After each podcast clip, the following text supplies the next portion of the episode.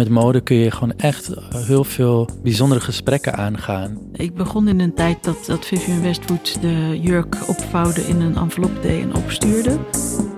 Dat verhaal van uh, zwarte makers of van etniciteit, echt vanaf mijn afstudeerde 2005 was ik daar al mee bezig.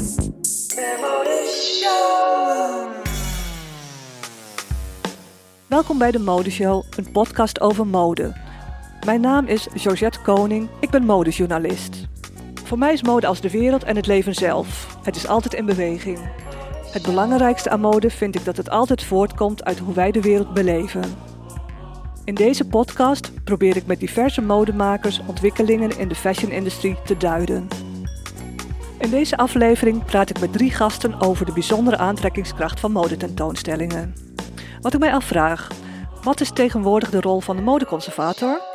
Als je mode zet in een kunstcontext, wordt het dan sneller serieus genomen? Welk verhaal vertelt een modeontwerper in een museum? En hoe zal de modetentoonstelling zich in de toekomst gaan ontwikkelen? Ik vraag dit en veel meer aan drie gasten.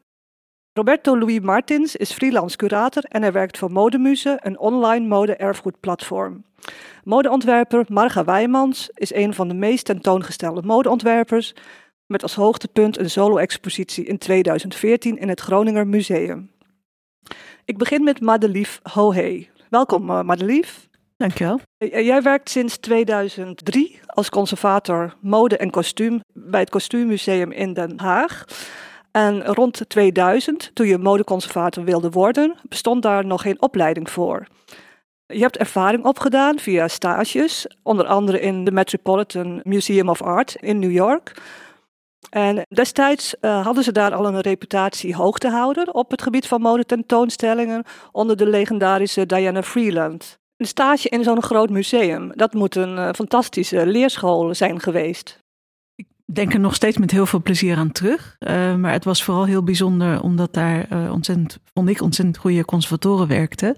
Het was de tijd van Richard Martin, die kwam weer naar Diana Freeland en Harold Koda. En ja, ik had echt grote bewondering voor wat zij deden. En dat hele modewereldje, hoe dat in de musea daar was, dat stond hier toen nog net een beetje zo ja, ja, te gebeuren. Je ziet dat er in de jaren negentig echt een, een soort ja, professionalisering van die modetentoonstellingen heeft plaatsgevonden. En ik vond het natuurlijk super spannend om daar mee te kijken hoe dat ging. Ja, uh, nog even terug dan. Wat maakte die exposities die Diana Freeland samenstelde vanaf de jaren zeventig zo interessant en invloedrijk? Ze, ze, was niet bang om daar haar eigen smaak in te voegen. Dus haar eigen visie daarop los te laten.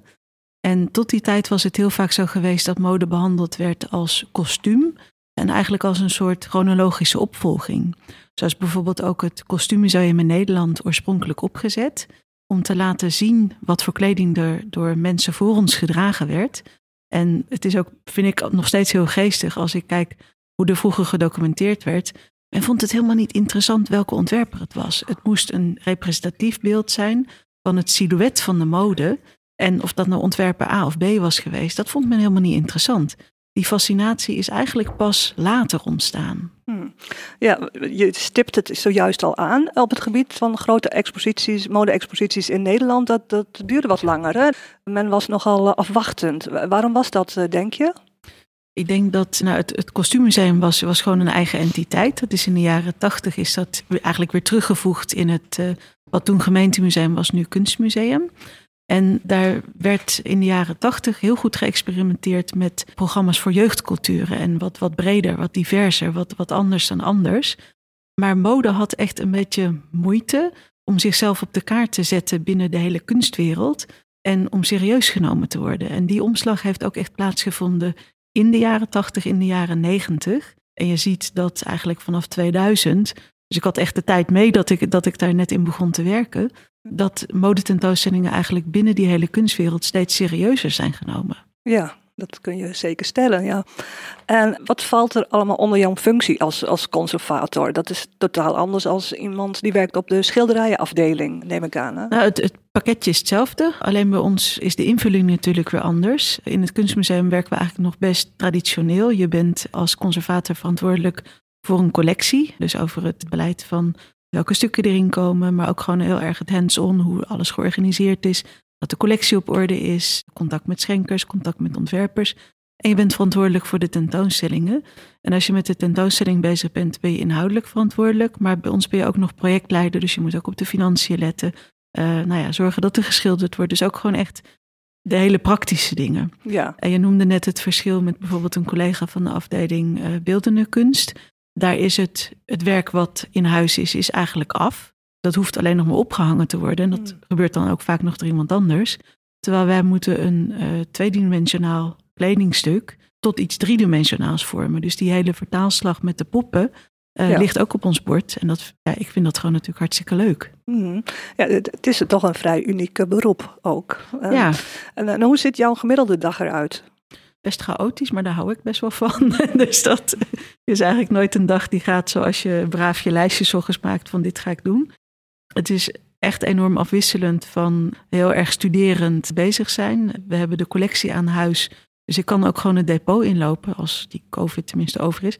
En uh, je, je kunt dus ook niet alleen in de boeken studeren, maar ook echt de, stukken. We hebben ook een vrij grote, uh, grote collectie uh, prenten modetijdschriften. Dus ook op die manier kan je lekker bezig zijn. En we boffen ontzettend dat we een restauratieatelier hebben en twee collectiemedewerkers vast in dienst. Dus eigenlijk met dat hele team ben je de hele tijd in gesprek.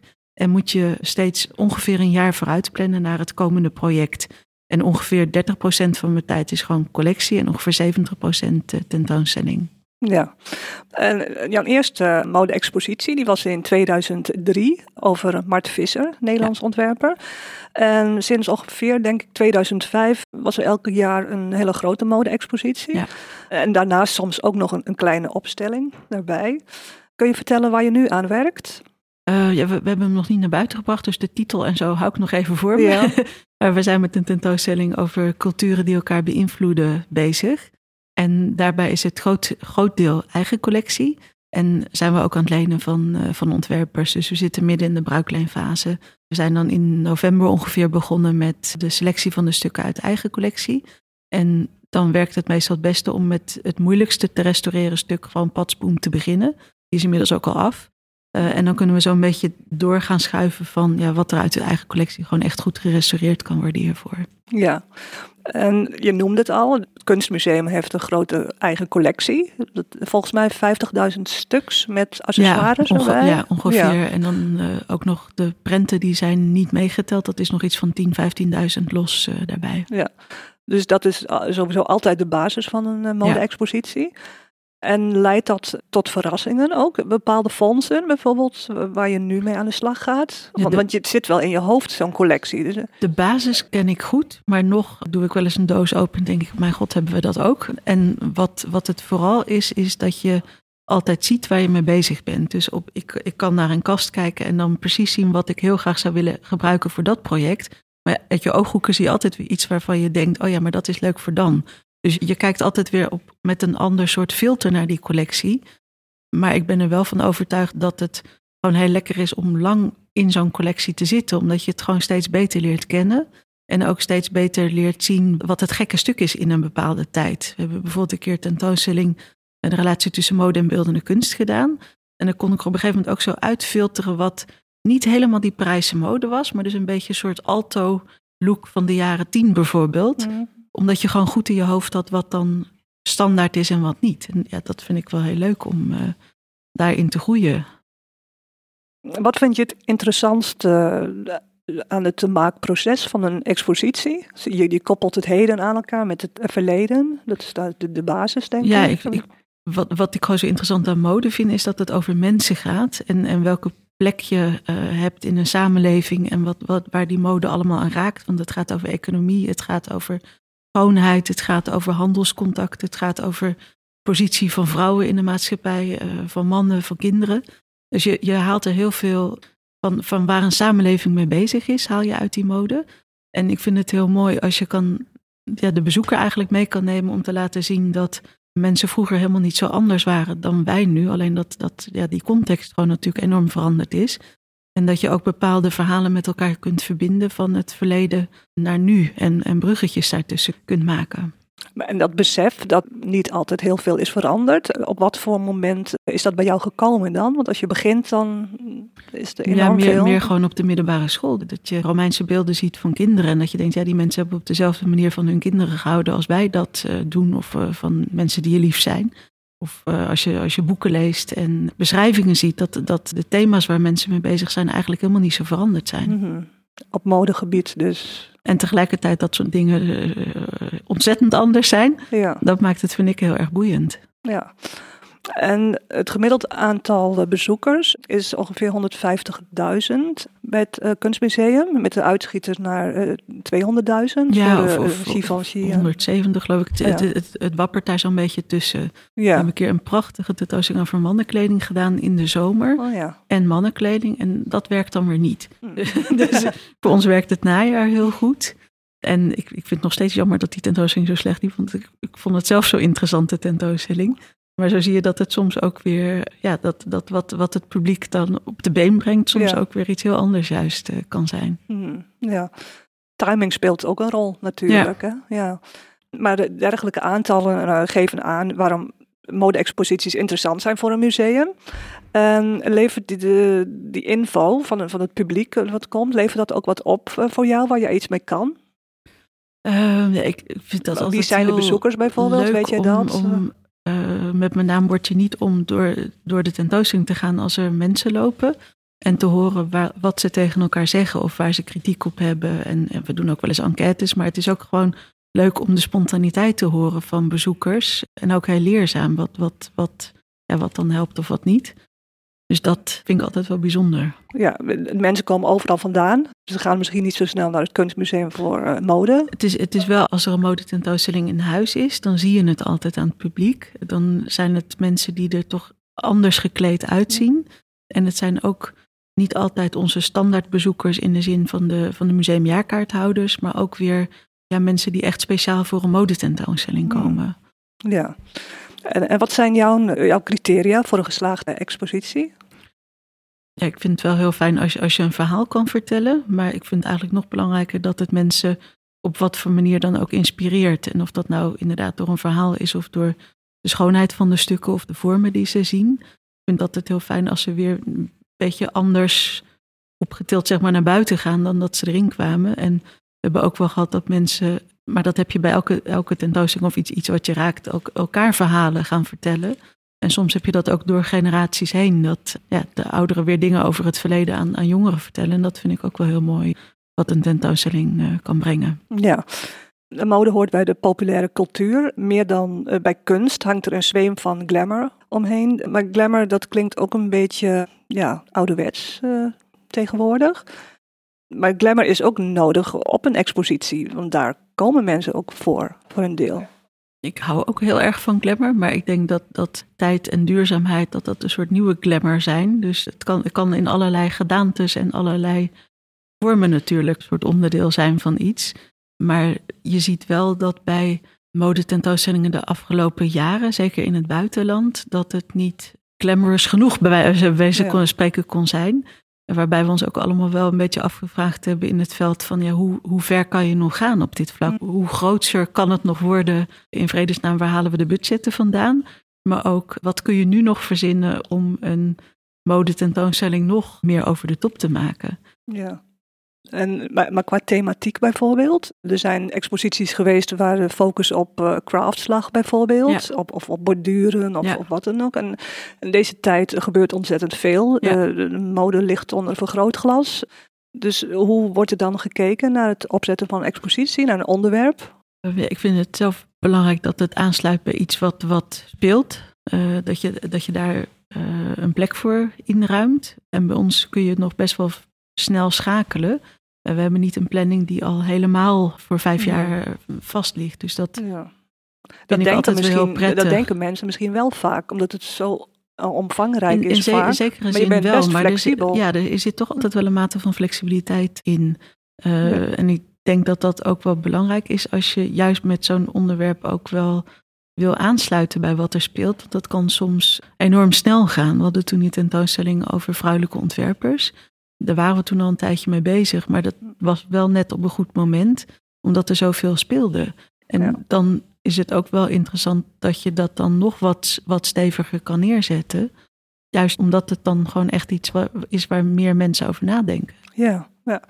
Is het kunstmuseum als een van de grootste musea van Nederland, uh, is het mogelijk daar om meerdere designers voor een modetentoonstelling artistieke vrijheid te geven of één ontwerper? Ik heb een keer met, met een hele groep uh, toen redelijk jonge ontwerpers gewerkt en daar hadden we eigenlijk iedereen zijn eigen ruimte gegeven en ook een budget uh, wat per ruimte uitgegeven mocht worden. En dan kon ik al een beetje schippen als de een net wat duurder, zo. Dat, dat was heel bijzonder om te doen. Want iedereen mocht echt gewoon zijn, zijn eigen visie. Dus ik draaide me om en Monique van Heij stond opeens de muren onder te kalken. En ik moest maar weer uitleggen dat dat echt goed zou komen aan de beveiliging.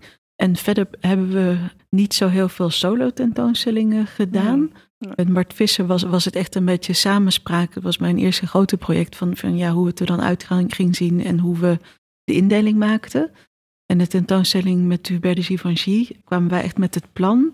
Maar had hij wel een duidelijke visie bijvoorbeeld over de styling van de, van de poppen, wat hij belangrijk vond. Dus daar, daar zit je dan wel ja, ook het gewoon echt samen te doen. En verder hebben we toch ook heel veel thematentoonstellingen gedaan. Maar stel, je vindt het werk van een ontwerper heel, heel interessant. Is het dan een, de overweging waard om iemand dan heel veel vrijheid te geven ook? Of, uh... Het lijkt me hartstikke spannend, maar de, we, bij ons is het een heel groot gebied dan zou je misschien op, op een ander gebied moeten zitten. Uh, want we moeten meestal 14, 15 zalen vullen. Ja.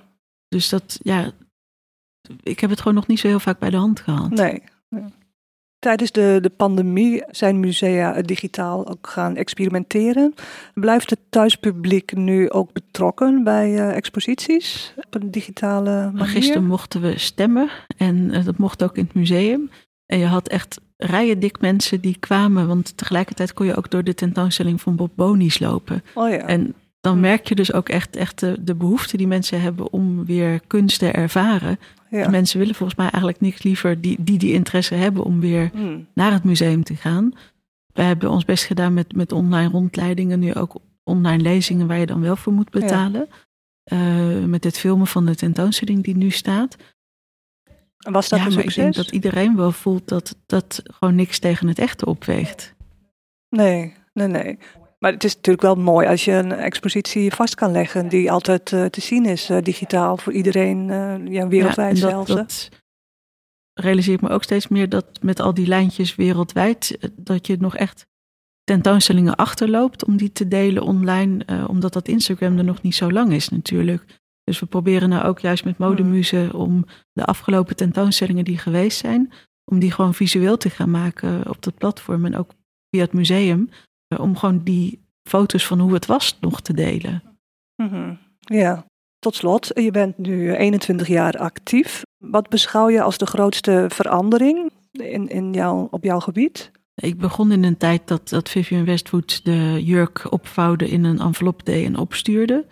En mhm. tegenwoordig moeten er kisten gebouwd worden voor elke bruiklijn met elk modehuis. En eh, heeft Dior een mooier depot dan wij hebben. En universitair geschoold personeel bij veel modehuizen in het buitenland. Dus er is echt een enorme professionalisering binnen dat hele veld. En dat, dat heeft voor- en nadelen. Soms is spontaniteit een beetje ervan af. En praat je meer met PR-mensen dan met uh, de ontwerper zelf. Maar het feit dat modetentoonstellingen op de kaart staan en serieus genomen worden, vind ik wel een, uh, heel positieve ontwikkeling. Ja, maar op het gegeven moment werden ze ook heel groot natuurlijk. Hè? Uh, vooral ik naar voorbeeld van de Metropolitan. Ja, ik denk dat we daar wel nu een beetje voorbij zijn. Daar heeft die pandemie natuurlijk ook aan bijgedragen. Ik zit elke dag te kijken wat de volgende wordt bij de Metropolitan. Maar ik heb nog niet eens gezien of ze dit jaar wel een modetentoonstelling mm. gaan doen. Meestal kondigen ze dat in het najaar aan. Maar daar is natuurlijk ook echt zo'n enorm financiële slag. En ook zijn, zijn behoorlijk wat mensen ontslagen. Ik ben ook heel. De, ik denk niet dat we zo snel weer nee. terugstuiteren naar die over de top tentoonstellingen. Ja, zoals van Alexander McQueen. Dat is denk ik nog e steeds een van de meest bezochte exposities. Ja, klopt. Ja. En ja, zo groot kan het ook niet in Nederland, denk ik. Nou ja, en ook, ook die ontwikkeling waar we het zo pas over hadden, die ontwikkeling van alleen maar groter, groter, groter. Op een gegeven moment is direct er ook gewoon uit. En een tentoonstelling waar minder geld in zit, hoeft niet per se slechter of minder mooi te zijn. Nee. Nee, dat is zo. Uh, en, en, qua onderwerpkeuze, je, je bent bezig met iets. Um, dus er speelt van alles in je hoofd, altijd, denk ik. Want ik weet dat je de mode echt uh, ja, volgt, wat er gebeurt op het gebied. We, we komen, uh, zodra we de titel hebben en de, de verdere context, komen we ermee. Maar tot die tijd zit ik nog even lekker in mijn depot. Blijft het geheim, ja. Dankjewel.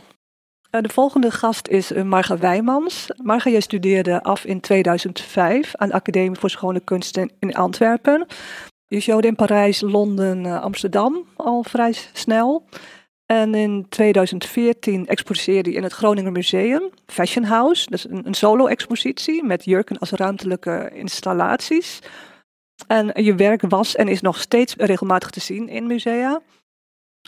De afgelopen jaren bleef je bewust meer onder de radar. Je gaf les onder andere, initieerde verschillende kleine kunstprojecten, werkte met kinderen. En je hebt de afgelopen jaren ook teruggekeken op je werk. En ik heb ergens toch wel het idee dat we weer iets uh, kunnen verwachten binnenkort. Je hebt altijd enorm gehouden van mode. Maar als modestudent zag jij jezelf nooit werken in de confectie bijvoorbeeld. Hè? Maar wel in de couture omdat je dacht, als ik een mooie couturejurk maak, die mensen zien in een museum, dan kunnen ze daarvan genieten. Dus het museum vond je meteen al wel heel aantrekkelijk. Ja, ja ik vond het, uh, ja, het was eigenlijk een soort van, uh, ook een duurzaamheidsargument voor mij. Omdat ik dacht van ja, confectie, uh, had ik toen al het gevoel, zo'n tijd geleden, van uh, ja, die overproductie. En die aanslag op het milieu, daar wil ik gewoon niet aan meewerken. En ik dacht van je kan mode ook op een andere manier consumeren door gewoon met een, een stuk geconfronteerd te worden in een, in een museum, in een zaal. Omdat ik zelf altijd als kind al van musea hield en van kunststukken. Ik dacht van nou, ik wil dat zelf ook uh, op die manier uh, gaan invullen. En ja, die intimiteit die je hebt met een stuk, als je erop kan staan, als je ziet hoe het gemaakt wordt. En dat het op de een of andere manier iets bij je oproept. Het verhaal van de tentoonstelling of het verhaal van het kledingstuk. Uh, dat, dat is ook gewoon een mooie manier van consumeren dan alleen maar uh, stukken bezitten. Maar. Dus dat, dat was wel een argument om uh, couture te gaan maken. Ja, ja. niet per se in de traditionele manier. Nee, nee. Nee, kun je daar iets over uitleggen? Ik herinner me jurken van uh, chipwood, geloof ik, hout. Ja, chipwood hout, uh, polyester. Ik heb ook de eerste augmented reality jurk gemaakt in samenwerking met een uh, paar techneuten. En uh, dus dat was gewoon een jurk die eigenlijk geen materiaal meer, meer had, maar meer een projectie. Mhm. Als je kijkt, keek op een mobiele telefoon. En wanneer had je die gemaakt? dat was in 2000. 12, 13. Ja, ja, ja, ja, En dat was toen, ja, we kregen toen een nominatie voor, voor een, prijs van een stel ja, nerds. Die, die, zagen dat als uh, van, hey, dat is de eerste, fantastisch. Maar oh, ja. dat is eigenlijk nu pas met Snapchat en zo, is diezelfde technologie uh, wordt weer uh, gebruikt. Maar tegenwoordig vrij vroeg. Je, ja, kun je verkopen ook. Hè? Ja, ja, ja. Dus het is. of meerdere exemplaren. Helemaal mainstream geworden, gelukkig. ja. ja. Even een terugblik op jouw carrière van 15 jaar. Eh, is er sprake van een, rode draad of, of meerdere rode draden in je werk? Nou, qua thema zijn er meerdere rode, draden. Uh, zwarte identiteit. Toen ik afstudeerde, zag ik weinig uh, mensen die eruit zagen of dezelfde geschiedenis hadden als ik. Of dezelfde dingen hadden meegemaakt in het modeveld. Dat, die zag ik niet. Dus het, het was wel echt mijn intentie om mijn eigen verhaal, mijn eigen dagboek te vertellen. Als een soort van uh, ja, een nieuwe verhaallijn inbrengen in de mode. Ja. Dat, maar ook duurzaamheid, nieuwe technologieën, experiment uitproberen. Dus er zijn verschillende verhaallijnen eigenlijk die ik op elkaar stapel. ja. Ook de grenzen verleggen van wat mode is. Als je het over die augmented reality jurk hebt, of jurken die meer een soort van boxen zijn, of een jurk wat een verhaal is, dus alleen maar tekst. Als je een lezing geeft, dat zag ik ook als een soort van jurk. Een mentaliteitsverandering bij het publiek kan teweegbrengen. Hm. Zag ik dat ook als een collectiestuk. Dus, dus dat wat ik eigenlijk de afgelopen vijf jaar heb gedaan. Ja. Ik heb op een gegeven moment ook een soort concept ontwikkeld, een ruimtelijk concept, dat modehuis bijvoorbeeld. Ja.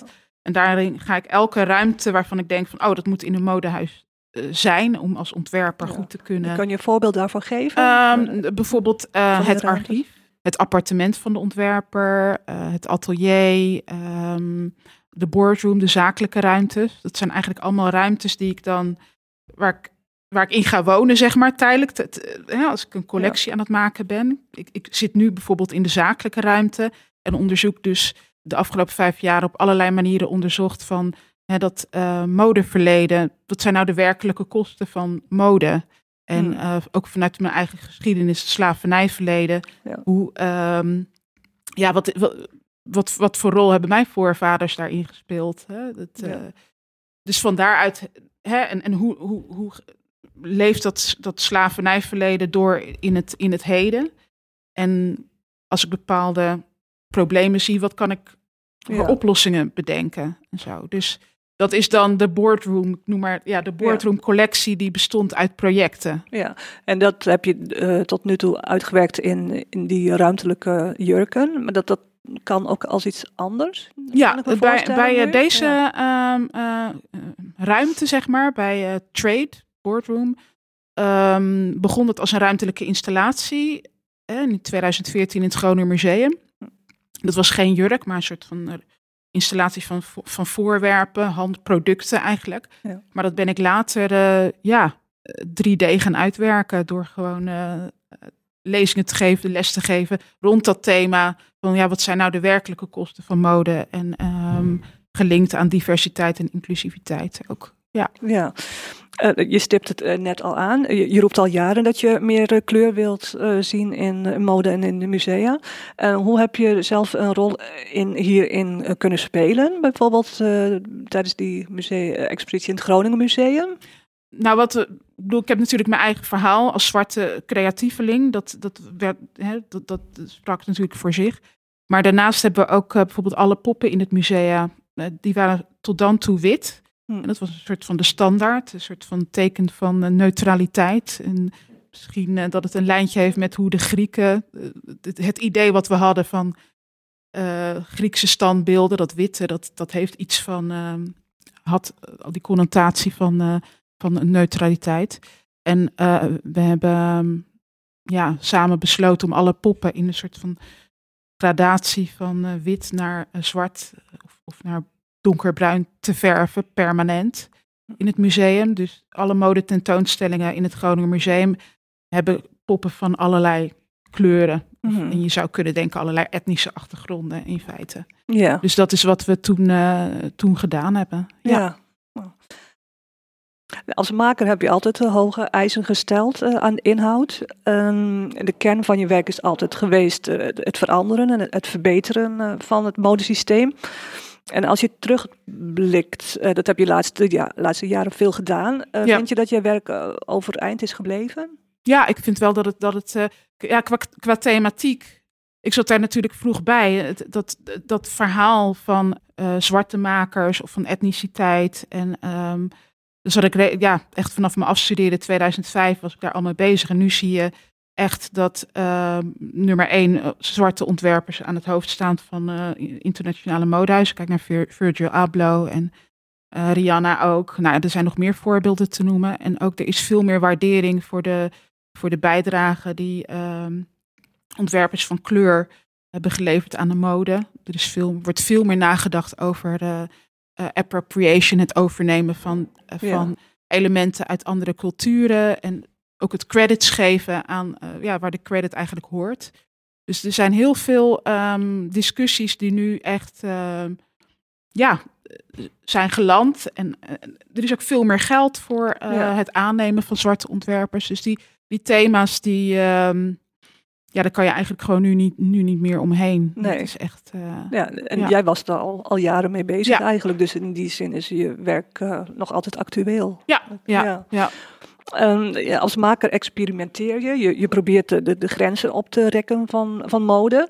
Is dat voor jou eh, wat mode tot kunst maakt? Ja, ja, ja. Ik vind wat, wat mode tot kunst maakt, is dat je vragen stelt, aankaart, eh, die, eh, waar mensen aan voorbij gaan. En als je dat, en dat maakt wat mode, mode kunst is. Ja, zelfs als je zou zeggen van het is ambachtelijk, maar dan nog als je heel ver gaat in die ambachtelijkheid, kijk, kijk naar Van Herpen bijvoorbeeld, of eh Victor Rolf, er zijn nog meer eh, couturiers ik vind dat dat ook een, een, een kunstzinnige manier van werken in, Ja. in feite. In- inspiratie, ja. Ja. Nou ja, mode-exposities zijn eh, publiekstrekkers over het algemeen. De meeste mensen hebben dus meer raakvlakken met kunst dan met mode. Ehm, draai ik dat nou om met mode dan kunst? Ja. Ja. Ik dacht van, nou ja. Maar hoor jij daar ook meer over nu je zelf ook in de kunstscene zit? Want daar, eh, je hebt een klein eh, sprongetje gemaakt. Ja, ja, ja. Ik, ik ehm, heb veel met kunstinstellingen gewerkt. En Ja. zit ook in de Raad van Toezicht van het Mondriaan Fonds, een groot kunstfonds. Ehm, nou, ik, wat ik gemerkt heb de afgelopen jaren door gesprekken, is dat eh, curatoren in het kunstveld toch wel met een zekere jaloezie kijken naar de, de hoeveelheid mensen die op de modetentoonstellingen afkomt en het enthousiasme en dat gevoel van, eh, als je kijkt naar jurken, dat is heel toegankelijk. Dan heb je een, een, een, vrij, eh, ook al is, is het werk vrij experimenteel en extreem, toch een hele gevoelsmatige reactie eh, heb, Hm. Kan hebben als eh, kijker. Dus laagdrempelig. ook- laagdrempelig. algemeen. Ja, om- ja, ja. En dat, dat is dat wat, wat je hoort. Van ja, ik zou ook wel eh, eh, dat effect willen hebben. Of dat die of die naar de tentoonstelling komt. Of ja, dat hele vraagstuk van jongeren naar het museum, museum krijgen. Dat is natuurlijk heel actueel. Of naar een kunstpresentatieruimte. En het is met, met mode vrij, ehm, ja, nou, vrij, vrij eenvoudig wil ik niet zeggen. Maar ik had op mijn, op mijn eh, modeshows op de Amsterdam Fashion Week, nou, dat is, dat is een heel jong publiek. Ja. En dat zaal, zaal zat altijd vol. En Hm. influencers, weet je, je hebt v- veel meer impact en bereik. En, en dat is wel iets wat, eh, eh, wat ik merk van, ja, dat, willen kun, dat wil het kunstveld ook wel. Ja, precies. Dus, eh, ja, ja. Maar nou, ja, ja, goed. eh, nou ja, het is ook een, een ontwikkeling die je nu eh, steeds meer ziet in de kunstwereld, is eh, kunst maken met eh mode-elementen. Ja, dat is- Zou dat is- daarmee te maken Ja, hebben dat is de- wellicht? Ja? Ja, misschien dat ik daarom ook gevraagd ben in, die, in dat fonds. Om te kijken van hoe, hoe doe je dat Waar nou? ben je voor gevraagd? Voor? Eh, Voor de, die toezichthoudersfunctie. Van, Ja. van, eh, ja, als modeontwerper op zich is dat Oh. best wel ehm, typisch Mm. natuurlijk om die, Ja. om die ehm, functie te vervullen. Je, je ziet eh, eh, dat eh, autonome kunstenaars werken met modische, steeds meer Ja, in, in het Nederlands ook, gaan werken met modische elementen. Dus deconstrueren van, van kledingstukken, het maken van, de- of, of deconstrueren van sneakers, Precies, ja. of werken met het, het huiselijke in, in mode, het, het, de, craft, om, om, het, het maken van prints. Ik zie veel kunstenaars die prints maken op een, dat is als schilderij, ja. wax Ja. Ja. Dat- ja, je ziet echt dat, dat het... Ja. ja, Een interessante verschuiving? Of denk jij van... eh, mm, Nou, ik ben altijd. je- Ja, ik weet het niet. eh, ehm, het is wel goed voor de positie van mode natuurlijk. het is goed voor de positie van mode. En het is ook wel heel fris, vind ik, om, om te kijken. Omdat het een. Wat ik zie, een, een soort eh, oneerbiedige manier is. Op een goede manier om met, van, van naar mode te kijken. Als je het hebt over die glamour manier die we in de mode toch wel. En waar ik ook wel deel. Waar ik ook wel. ehm, telkens aan denk van het moet er wel heel goed uitzien en bepaalde experimenten laat ik liggen omdat het te rauw is. En in de kunst zie je dat er te, te- weet je wel, echt geen eh, grenzen zijn Ja. en dat heel rauw kan zijn en heel, heel onaf en, en eh, onbegrijpelijk en intuïtief. En, Ja. en, en, en, daar, en daar kijk ik wel echt naar. Zo van, eh, Ja. oké, dat eh, is iets waar ik iets van kan leren. Ja, Ja. je vertelde me ook over een expositie die indruk op, op jou maakte, die van Matteo Magela in, in Parijs. Om die reden volgens mij. Ja, om die ook, reden. hè? Het was heel. Het was, jij hebt hem dus misschien ook wel gezien, van heel, ja, bijna oneerbiedig en vol. En, ehm, maar je zag ook wel echt het handschrift van Margiela daarin terug. Van de posters tot de manier waarop alles was neergezet. En eh, de materialen die gebruikt werden voor, voor de tentoonstelling. En dat vond ik echt eh, ja, ontzettend fris. Echt heel fijn om eh, Ja. naar te kijken. En je, je, je merkt ook echt van, ah, Margiela heeft hier aan gewerkt. Weet je, dat is echt iets wat hij, Ja. hij heeft gemaakt. Mhm, is ja. hij, ja. En ehm, wat kan er vanuit jouw blik als maker dan eh, ja, beter of anders op het gebied van eh, mode-exposities? Ja, ik denk, ik is denk dat, dat, toch, toch de vormgeving? Ja, de, dat het ehm, minder dat het format heeft van eh, zorg dat je zoveel mogelijk jurken goed op de pop presenteert, maar meer een, een soort persoonlijk verhaal. Dat heb ik tenminste in mijn overzichtstentoonstelling. Heb ik dat verhaal van het modehuis mogen Ja. vertellen. Echt veel vrijheid gekregen om zo'n plattegrond eigenlijk uit te werken. Wat ik eh, in mijn hoofd had. En, en met dat voorbeeld van Margiela denk ik van... Ja, het zou heel goed zijn om de modeontwerpers echt aan het woord te laten. Hmm. En die, die vrijheid te geven. Op, op- met een verhaal, maar ook op een andere Met wijze. Sorry? Eh, op een andere wijze dan de, de, de kleding die geëxposeerd wordt. Want dat is ja, ook het boek. natuurlijk. Ja, Boek, het- ja. Ja, ik heb, ik heb mijn concept ook in het boek kunnen verwerken. Van elk hoofdstuk was weer een kamer die ik uitwerkte. Ik heb, ja, en, en, en ik denk dat het gewoon heel waardevol is, is dat je ook die hele wereld van wat een modeontwerper. Modeontwerpers hebben over het algemeen een hele volle fantasiewereld van eh, ook van een moodboard. Er wordt Ja. heel veel geproduceerd Mhm. om tot Mhm. de, de, de, de ontwerpen te komen. En bijna is het museaal. Hè? Als je ziet wat voor schetsen er gemaakt worden, of foto's en onderzoek. ja. Maar dat, dat is voor modeontwerper, ja, dat, dat is, is, ben ik zelf ook wel schuldig aan. Dat je dat niet serieus neemt. Terwijl een kunstenaar zou Alles framen. framen, klaar. Weet je wel? Ja. Dus dat, dat, dat is ook iets wat ik leer van kunst van, af. Weet je wel? S- eh, lijst er omheen.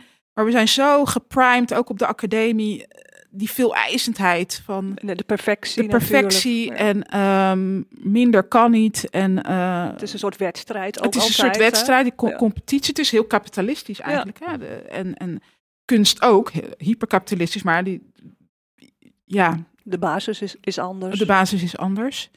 Dus ik denk van, ehm, ja, we, zou- we kunnen, kunnen veel meer eh, richting die, die, die, die kunstwereld. Daarnaar kijken en, en eh, van, van eh, leren. Ja. ja. ja. Nou ja, is het museum nog steeds voor jou de ultieme plek om je werk te exposeren? Ja, ik, kijk, het museum is de afgelopen jaar ter, heel veel ter discussie gesteld. Hè, als een soort van verlengstuk van het kolonialisme. En dat is het natuurlijk ook. Maar tegelijkertijd heb ik ook geprobeerd om er heel objectief naar te kijken. Van, ja, het musea is gewoon een mooi ontworpen gebouw. Met veel, eh, ja, mogelijkheden en, en, en, en, en, en, en ook... ehm, je komt een zaal binnen, dat is gewoon eh, een- ja, een soort van tempel bijna. En ik vind het altijd wel een hele mooie sfeer om daar iets, een- een- iets te bekijken en te Ja. ervaren. Dus als je gewoon puur qua functionaliteit kijkt en even los van de geschiedenis die erachter zit, dan denk ik dat de musea nog steeds, eh, dat staat nog steeds overeind. We Ja. hebben tot nu toe nog niet eh, een, eh, ik heb experimenten, experimentele ruimtes meegemaakt en gezien, maar een museum, museum staat Hmm. voor mij nog steeds op nummer één. En ook een, een bepaald museum toevallig? Ik weet, je, je bent ook veel met architectuur bezig geweest. Eh, Dat heb je verwerkt in je ontwerpen. Ja. En, eh, heb je een, nog een, een wens? Een bepaald museum. mm, nee, ik heb niet echt. ik- ja, ik ben misschien versneld. Ik heb, ik, heb- ja. Ik ben, eh, ik weet het niet. Als een, als, je, als een mooi verhaal verteld wordt, dan maakt het me niet Nee. heel veel uit van, van eh, wat voor eh, musea. Maar ik zou natuurlijk, lijkt me te gek om in New York met MoMA te exposeren. Nou. Of eh, in Parijs, ja. Dat is mogelijk. Dat is, Toch? ja, tuurlijk. Ja, tuurlijk. ja. jawel, ja. ja. Nou, en dankjewel. Oké. Mijn volgende gast is eh, Roberto Luis Martins. Eh, je deed in 2020 de Master Curating Art and Cultures aan de VU. Eh, sindsdien ben je eh, freelance eh, curator en werkzaam voor Modemuze. Modemuze is een online eh, mode-erfgoedplatform waar de collecties van verschillende musea aan zijn gekoppeld. Mm, Kun je uitleggen wat je doet voor Modemuze? Yes, om. eh hi, dank je. Ehm, ik, eh, om me even te corrigeren, ik eh, startte me op mijn master in 2018 en Oh, slaagde nou, in 2020. Geen probleem. Ehm, maar, en vanaf daar als freelancer begonnen en sinds een jaar nu bij Modemuse als community manager en curator. Ja, en wat doet de commu- community manager? Ik ben, nou, Modemuse, een online modeerfgoedplatform. Er zijn heel veel, eh, ja, laten we zeggen, modeliefhebbers aangekoppeld. Niet alleen conservatoren, waaronder hier ook Modlief, maar ook wie restaurants. nog meer? Wat voor musea nog meer? Hoeveel ongeveer? We zitten nu volgens mij rond de 18 participerende musea. Dus er Hmm. zijn 18 musea met een mode-gerelateerde collectie die gekoppeld zijn aan elkaar. En dat vindt zich plaats op modemuzen. Dus al die collecties, nou ja, alle, eh, groot gedeelte van eh, wat er verzameld is in die collecties op, op dit gebied zijn aan elkaar gekoppeld eh, op modemuzen in een collectieoverzicht. En, en daaraan zijn dus niet alleen museumprofessionals gekoppeld, maar ook andere museum, modeliefhebbers. Dus denk ook aan hè, een hobbyist of een vrijwilliger of een student, makers, dragers. De thema's die, die aan bod komen gaan van sneakers tot aan kloskant. Weet je, Mhm, dus het, ja. zijn, het, zijn, het is echt een heel breed veld van verschillende ja, geïnteresseerden. Ja. En ik ehm, beheer het contact, ik behoud het. Ik, Je schrijft blogartikelen. schrijf, ja. Interessante artikelen waarin je verbanden legt. ja, Eh, ik ben ook, ja, ik ben dus, ook eh, begonnen als eh, blogger en toen kwam ik in de redactie en vervolgens in de, als community manager begonnen. Ja, ja. Nou, mensen die moeten zeker gaan kijken naar modemuse.nl. ja zeker. Ja. Ja. Ehm, je vertelde mij dat je mode pas interessant ging vinden eh, door het vak modegeschiedenis. Eh, daarvoor vond je mode maar eh, oppervlakkig. Kleine correctie. Oh, ja, je hebt nee, nee, nee, nee. Je hebt, je hebt in feite gelijk. Modegeschiedenis, het vak gegeven door Javier Martinez aan de VU, volgde ik tijdens mijn bachelor's media kunstdesign in architectuur. En dat was voor mij echt een openbaring geweest, omdat ik toen dacht, wauw, eh, hoe wij ons hebben gekleed door al deze jaren heen, heeft, zoals Madelief ook net heel mooi verteld, zoveel, communiceert heel veel over hoe wij eh, politiek, economisch, sociaal, ehm, ja, dachten. Of eh, dat, al die uitingen van die verschillende lagen van een samenleving, die, dat kun je terugvinden in hoe wij ons hebben gekleed. En juist die sociale invalshoek, dat vond ik heel interessant. En Maar daarvoor, vanaf dat moment. ja, vanaf dat ja, moment dacht ik van, Daarvoor vond je het wel oppervlakkig. nou, ik vond het oppervlakkig, omdat ik... Zoals eh, veel mensen. nou ja, mijn idee hoe, hoe mode gemedieerd wordt, eh, is voornamelijk op tv. En, en, en ja, toen was social media, ja, social media was op zich ook wel groot, maar het, was, het vo- voelde voor mij altijd als een soort wereld waarin een soort van het competitie was. En er was heel weinig ruimte voor soort, juist dat het benaderen van mode als erfgoed of als een Ja. sociaal, ja, vanuit een sociale focus. En ik vond het wel altijd heel leuk. Als kind wilde ik, eh, was ik ook bezig met het.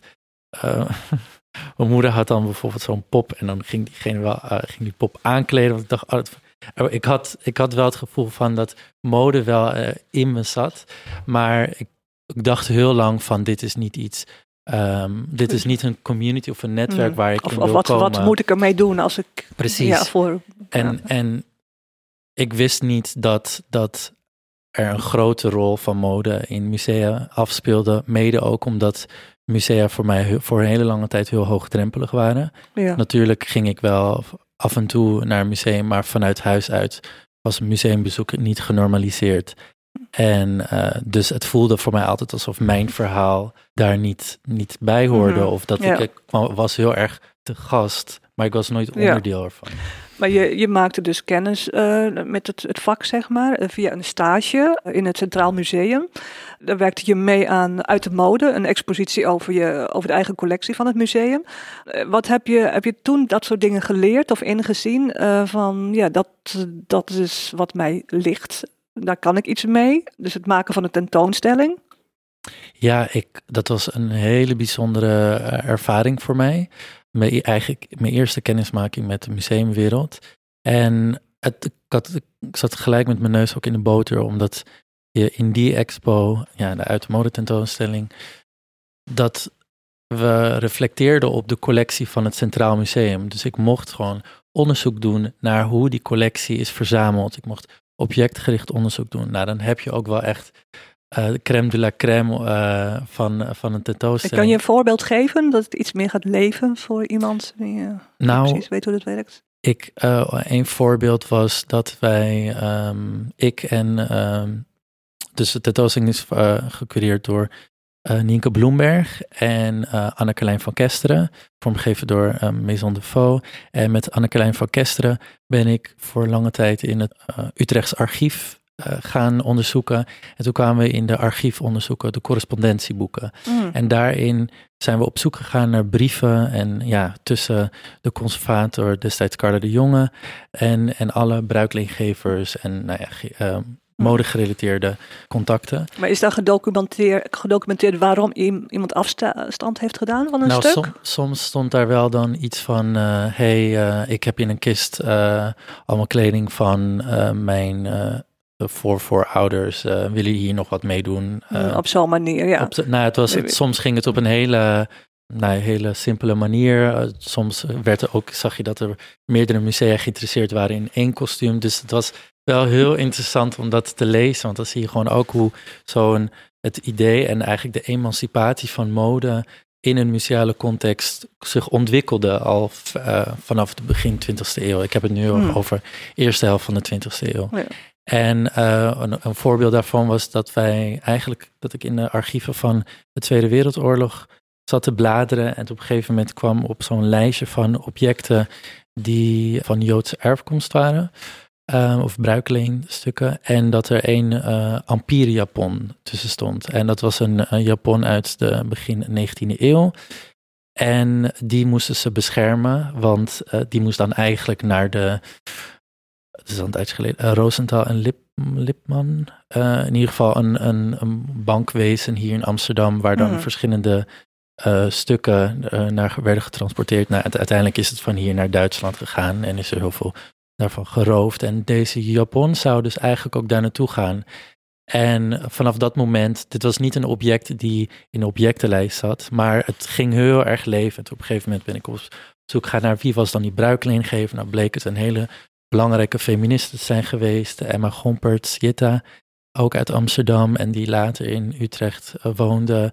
Dus je kwam, nou, op een gegeven moment ga je dan echt als een soort modedetective. En het, Hmm. Heeft er vast dat ook heel erg. Dat je dan echt al die mensen, al die verhalen naar boven haalt. Ja. En dan zie je dus dat, je, dat er zoveel verhalen nog verborgen zijn. En voor Hmm. mij was, dat was voor mij heel erg bijzonder. Omdat Ja. je met die verhalen juist ook heel veel objecten weer tot leven kan uh, roepen bij wijze van. Ja, en, en jouw eigen verhaal. Uh, je hebt een uh, migratieachtergrond. Kan dat voor jou een rol spelen bij het maken van een, een tentoonstelling? Ja, ik ben hier geboren, getogen, geboren in Amsterdam, maar mijn ouders komen van, zijn vanuit Portugal geëmigreerd. En uit een laag sociale klasse ook, sociaal-economische klasse. En dus wat ik net ook vertelde, hè, museum was voor ons altijd een soort van hoogdrempelig uh, instituut. En ik, toen ik begon bij het Centraal Museum, dacht ik, dit is wel echt een plek waar, uh, wat, wat heel erg inspirerend is. Maar ik dacht ook wel, mode is zo'n bijzonder tool of middel om op een hele laagdrempelige manier mensen met dezelfde verhalen als ik, Hmm. toch te laten inspireren om te kijken naar wat erfgoed betekent. En, en, uh, en ik vond dat heel. Ik dacht, ja, met mode kun je gewoon echt uh, heel veel bijzondere gesprekken aangaan. En, en is een mooie drempel om vervolgens ook te kijken van, hè, uh, wat zijn nog meer andere of tentoonstellingen. Maar ik merk heel erg dat dat dat, dat een mooi uh, middel is om ja, mensen te laten inspireren of anders te laten denken over Ja. erfgoed. Ja, en nou, nog even een vraag over uh, de presentatie van mode in musea. Uh, jouw masterscriptie ging over kledingstukken uit uh, de collectie van het Tropenmuseum vanaf 1900 uh, tot nu. En je bent gaan onderzoeken hoe die stukken door de jaren heen zijn geëxposeerd in het museum. En wat viel jou op daarbij? Ja, ik heb een, jaar traineeship gevolgd bij het Nationaal Museum van Wereldcultuur, waaronder dus het Tropenmuseum, Afrika Museum, Museum Volkenkunde. En wat mij heel erg opviel, was dat er hier, uh, dat in een etnografische context op een andere manier werd gekeken naar kleding. Waar bijvoorbeeld in een museum zoals het Centraal Museum of Kunstmuseum heel erg werd uitgegaan van een soort, ja, een, een, uh, een silhouet en een, een visie um, van de maker. Nou ja, dat dan in de laatste jaren. Maar in, in een etnografische context ging het vooral over uh, ambacht en waarom, de, waarom dit bijzondere technieken zijn uit andere landen. Dus er werd heel erg geadderd. En, en wat ik heel bijzonder vond was dat die stukken dan heel vaak ook plat tentoongesteld werden. Dus heel erg vanuit die technische uh, waarden, maar niet vanuit ja, hoe droeg je dat dan? Hoe Ja. werd dit gedragen? Of wie waren de makers? Dus niet vanuit een idee van dit heeft ook een silhouet. Zoals gebeurt met een, een hele dure couture jurk bijvoorbeeld. Bijvoorbeeld, ja, Ja. eh, wat je dan heel vaak ziet in een tentoonstelling, eh, bijvoorbeeld van Yves Saint Laurent in Parijs of ook in het Met, waar dan tent- eh, objecten die geïnspireerd zijn door Chinese drakenmantels, dan wel op een pop heel sierlijk en glamourvol worden Hmm. geëxposeerd, maar de, de drakenmantel of kimono itself zit dan op een soort raamwerk heel erg vanuit de geometrie Mhm. eh, uitgelicht. Ja. En dat vond ik interessant. Van hoe komt het dat dat dan op wel dat het geen driedimensionale volume mag krijgen, net als de westerse Ja. quote unquote. ehm, tegenwoordig is eh, bijvoorbeeld eh, een digitale oplossing ideaal daarvoor, denk ik. Toch Ja. als, als een stuk heel fragiel is ook. Of, eh, Ja, absoluut. Absoluut. Ik denk, eh, dat was dus ook natuurlijk vaak de afweging van ja, maar we kunnen bijvoorbeeld een sarong eh, uit midden 19e eeuw met alle bijzondere technieken zomaar omwikkelen als een rok. Hè, je ziet haast nooit een sarong als een rok opgesteld, maar heel erg als een soort kunst, een soort ja, schilderij bijna, of een doek, wandkleed. En daarvoor zou dan, wat je nu ook heel erg ziet met digital fashion, gebeurt nu van alles wat echt zo bijzonder is, hoe, hoe je kleding ook kan laten bewegen en een hele andere ervaring kan meegeven. En ik denk dat dat een mooie aanvulling zou zijn op wat, het, op wat er nu staat. Dus dat je dan ook het werk zelf op een andere manier kan ervaren en dat je het in die frame ook kan zien als mode of als kleding en niet als een eh, etnografisch object of Mhm. als weefsel. Ja. Ehm, nou, je hebt een, een, een- een visie al, een duidelijke visie eh, op het vak. Hoe zou je de nieuwe generatie modeconservatoren eh, typeren? Wij worden opgeleid, eh, nog wel, ik ben vanuit mijn master wel opgeleid als m- conservator, gespecialiseerd in mode, maar wel met al de, de frame van waarschijnlijk gaan jullie ook freelancen. En, Mm, en ja. omdat er zo weinig Ja, aanbod is voor, voor nieuwe modeconservatoren. als vaste positie. Ja, als vaste ja. positie aan het museum. Dus we, we worden waarschijnlijk meer op verschillende plekken gepositioneerd, waardoor wij niet die verrijkende ervaringen die Madelief bijvoorbeeld heeft, die dat jarenlang Hmm. met één collectie echt mode Ja. leren. Ja, technisch, de technische achtergrond, eh, dat heeft daar gevolgen voor natuurlijk. Hè? Je, je, Aan de ene kant wel, aan de andere kant, wat, wat daar ook eh, wel heel goed aan is, is dat je zo een heel eh, breed netwerk leert kennen. Hmm. En daardoor ook nieuwe manieren ziet om op een gegeven moment, zodra ik dan op zo'n stoel mag zitten, dat ik wel met al die voorkennis heel eh, vanuit ja, heel interdisciplinair of meerstemmig idee eh, daar, daar kan kijken met die bagage. Dus het heeft wel ergens ook wel voordelen. Maar ik denk dat de rol van een curator in de toekomst of een eh, conservator ook meer een mediator wordt. Dus iemand die die mensen koppelt of die mensen een podium bieden om ook hun verhaal. Dus ik denk dat verha- dat is wat ik denk, maar dat verhalen ook heel erg ertoe gaan doen. En we zagen in het verleden, in de laatste decennia, dan meer de, de, de focus ook op makers. Dus makers worden ook nu veel, veel meer gepusht. Maar ik denk nu ook dat er een nieuwe golf gaat komen van dragers. Ja. Dus dat ook dragers er heel erg toe gaan doen. Ja, en, of, of en- stylisten, of eh, Ja, ook precies. de influencers nu. van- dus juist die veelzijdigheid van Ja, ja, wat mode kan betekenen. ja. Nou, elk museum eh, wil nu inclusief zijn. Hoe, hoe kijk jij daarna? Eh, hoe moet een museum dat aanpakken? Een zwart model als campagnebeeld, dat lijkt mij niet voldoende. Ja, ik denk een museum moet eh, inclusief willen zijn en niet zijn. Want als je het niet wilt, dan komt het niet vanuit een eh, bron van integriteit. En dan kan heel vaak de plank misgeslagen worden. Ik, dus ik denk, het moet geen marketing tool zijn. Het, het moet, je, je, kan niet een soort mooie of een tentoonstelling maken waarin er totaal geen eh meerstemmige boord aanwezig is in een team. En maar dan aan de voorkant dan dat wel willen Mhm. eh, ehm, pushen. Tegelijkertijd denk ik ook dat het wel tijd nodig heeft om, om het is niet van de een op de andere dag van eh, hoe, hoe je dat kan ontwikkelen. Dus er, er moet gewoon ruimte zijn voor, voor experts op dit gebied om, om niet alleen conservatoren, maar gewoon museumprofessionals daarin te begeleiden. En eh, dus ik vind het aan de ene kant, ik vind het een hele goede ontwikkeling. Want op die manier is er ook heel veel aanbod. En wordt, worden verhalen die voor lange tijd gemarginaliseerd zijn, dan ook echt gepusht. Hm. En dat, is, dat vind ik een hele goede ontwikkeling. Maar het moet geen marketingstrategie zijn. En Mhm. ook geen hype. Want als we over vijf Nee. jaar een soort van, nou, we hebben het gedaan. eh, Hm. laten we nu weer het, iets anders doen. Dan- Nee, dan denk ik van, nou, het, het moet ergens een normatief worden. En eh, waardoor we op een gegeven moment op een punt komen waar we niet meer hoeven te zeggen van, oh wat een inclusieve tentoonstelling, maar gewoon van, oh wat een eh, leuke, goede tentoonstelling. Ja. En, Vanzelfsprekend. en dat Ja. precies. Ja, en in het begin hadden we het toch even over eh, dat je mode vroeger wel een beetje oppervlakkelijk vond. Eh, mm, ja, dat vinden nog heel veel mensen. Hè? Is dat ook een, iets wat in jouw achterhoofd speelt van hoe kan, kun je toch zoveel mensen bij mode betrekken dan, trekken naar een museum?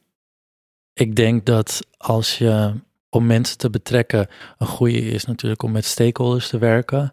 Stakeholders die heel dicht bij verschillende communities zijn. Maar ik denk dat het ook belangrijk is van als je een tentoonstelling maakt, dat je voor jezelf ook duidelijk hebt wie wil je eigenlijk betrekken. Mhm. En hoe ga je eh, je best doen om deze communities ook echt aan boord te krijgen.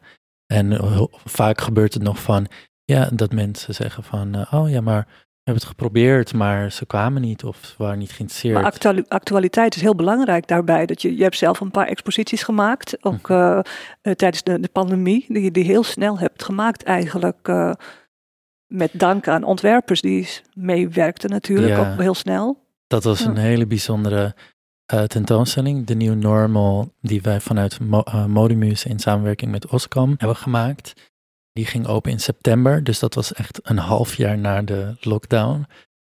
Insane, maar heel bijzonder. En het begon eigenlijk omdat we zagen al in de eerste weken op Instagram dat mode eh, heel snel kan inspelen op actualiteiten. Dus dat je zag dat al verschillende ontwerpers bezig waren met nieuwe looks, die met mondkapjes of die heel erg gingen reflecteren op wat afstand betekende. En we waren al in gesprek met Oskam over modetentoonstelling. Maar we dachten van ja, waarom kunnen niet deze ontwerpers en hun nieuwe visie op het gebied van de New Normal presenteren? En daar eh, collecties aan koppelen en dat laten vertellen door bloggers uit de community. Ah ja. Dus dat je verschillende partijen van verhalen bijeenraapt, maar ook dat je de collecties weer als een inspirerend, eh, of dat je dat als een inspirerende aanvulling kan zien van hoe bijvoorbeeld zoiets wat, een, een hele leuke daarvan vond ik, dat we het een werk van The Fabricant die erin stond, ja, is digitaal. digitaal, digital fashion, Ja. dat we haar werk of het werk van Amber J. Sloten hadden gekoppeld aan een ZAR-amulet uit de collecties van het eh, eh, Nationaal Museum van Wereldcultuur. En het is een, een sieraad uit de jaren 1920, gedragen in Egypte tijdens rituelen, Hm. een uh, ZAR-rituelen.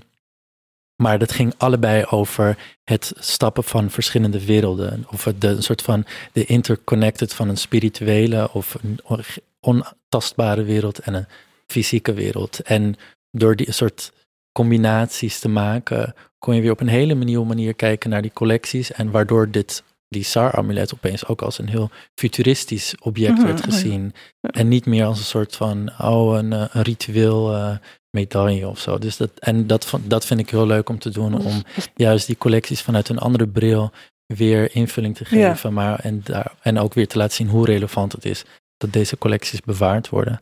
Ja. En wat, nog een laatste hoor, maar wat ik heel bijzonder vond, was dat we, we konden toen, dit was ergens in september, en toen konden we nog een hele, ja, wel gedegen eh, opening organiseren. En toen kwamen heel veel mensen op die opening af. En ik weet nog dat, je had het net over, eh, of je vroeg, je stelde de vraag aan Madelief, wanneer vind je dat je een succesvolle tentoonstelling hebt gehad? En ik had het gesprek met een, eh, iemand uit, uit de buurt die een, een item wilde maken. En hij zei van ja, ik eh, wilde eigenlijk niet eens komen, want ik dacht, nou, tentoonstelling, musea, saai, of ik Hmm. snap het niet. Mode. En toen hij kwam, toen hij zei, dit heeft mij zo erg geïnspireerd. Ik heb nooit op deze manier gekeken naar mode en collecties, maar ook Hm. dat, dat verhalen ook wel echt verteld worden. Ja. En, en voor mij was dat echt een heel bijzonder moment. Ja. Ik dacht van wauw, dat, dat we toch de, de drempel zo laag hebben kunnen maken dat mensen die in eerste instantie eigenlijk niet eens wilden, Ja. wilden komen. Zoals jij vroeger zelf. Ja. Zoals ik, nou, dat, dat is mijn doel. Dus Ja. om, om zulke verhalen aan te horen, maar ook Mm. om, om mensen met die achtergrond ook Ja.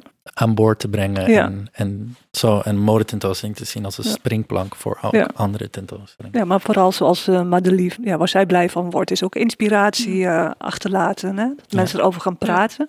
Want is, is een soort uh, conclusie ook? Wat, wat willen mensen, uh, hoe willen mensen het liefst het museum uh, verlaten? Ja, even, even los van de werkelijkheid en even beetje uh, los van de werkelijkheid een beetje opgetild worden. Ik denk dat het precies is wat jij zegt, dat, dat je in een, in een soort, ja, bijna een soort, een soort, soort serene ruimte bent waar je even los van je dagelijkse dingen bent Mhm. uh, en gevoed wordt met, met, met inspiratie en schoonheid. En ik denk dat dat de musea ook, ook een ja, bijzondere plek in, in de maatschappij geeft. En ik ben het helemaal met jou eens dat je dat ja, zo liefst zo breed mogelijk wil maken. Want we hadden pas ook interessant gesprek met iemand die zei: Ja, waarom.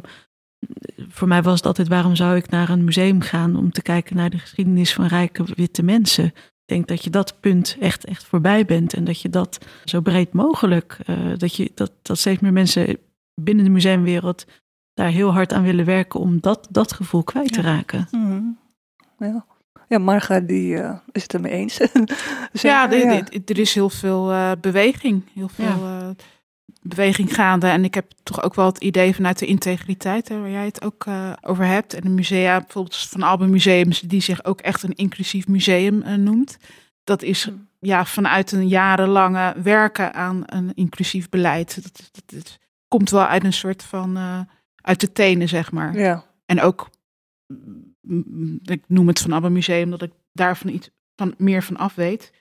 Maar ook gedragen door stakeholders. Dus ja. kunstenaars die daar allerlei projecten hebben gedaan. En van daaruit kan je zelf op een gegeven moment een inclusief museum noemen. Mm -hmm. En ik denk dat het, dat het ook wel de weg is om, uh, ja, de juiste weg is. Door gewoon in de modder te staan. Ja. En, uh, ja, te bouwen. Ja. En, en, en, en wat daar het mooie van een rol als curator, vals conservator is, is dat je ook heel erg stemmen kan faciliteren. Dus je kan mensen koppelen, je kan dat, het samenbrengen in een ruimte. En ik denk dat, dat er zoveel mogelijkheden liggen om, om, om zo'n, uh, ja, om veel inclusiever kijken naar, naar tentoonstellingsconcepten. En uh, ik denk ook dat, er, dat we nu ook in een soort van open veld zitten van ja. zoveel opties. Ook omdat online nu ook aanwezig is, maar ook omdat we met, met platforms als Modemuse hele mooie samenwerkingen aan kunnen gaan en dat elkaar daarin kunnen helpen en aanvullen. Ja, ja. Ja, ik denk ook van, van uh, alle collecties bij elkaar, stukken van mode tot aan, nou ja, je noemt het maar, wat deel uitmaakt van erfgoed. Dat is eigenlijk wat Nederland is. Hè? Wat je, tenminste, wat je, wat je zegt dat Nederland is als sector. En ja, dat is dan wel heel erg belangrijk dat wat je zegt dat Nederland is, ook overeenkomt op de een of andere manier met hoe Nederland daadwerkelijk, daadwerkelijk in de realiteit is. Ja. En, en het, het laat ook zien van uh, wie mag er zijn in Nederland, wie, ma wie mag tonen, wie is zichtbaar, wie is onzichtbaar. En ja, in die zin vind ik dat uh, inclusiviteit echt, ja, daarmee projecteer je, signaleer je ja. wat Nederland is, wat je ziet, wat je niet ziet. Mm -hmm. Dus wel, wel heel erg uh, veel impact heeft dat. Ja, ja. ja dus er, komt een ontzettende spannende tijd aan op het gebied van mode-exposities. Dat, ja. Uh, ja. Uh, dank voor jullie uh, medewerking. Ja, bedankt. Ja, voor de uitnodiging. Ja, ja graag gedaan. Ja. Luisteraars, dank voor de aandacht. Informatie over deze podcast, maar ook over komende mode-exposities vind je op demodeshow.nl. Op Instagram volg je ons via de.modeshow. Deze podcast is opgenomen in de podcastwerkplaats van de Tolhuistuin in Amsterdam-Noord. De tune is gemaakt door jingleman Lucas de Gier. Abonneer je op de Modeshow podcast via je podcast app. Tot de volgende Modeshow. Dag! show.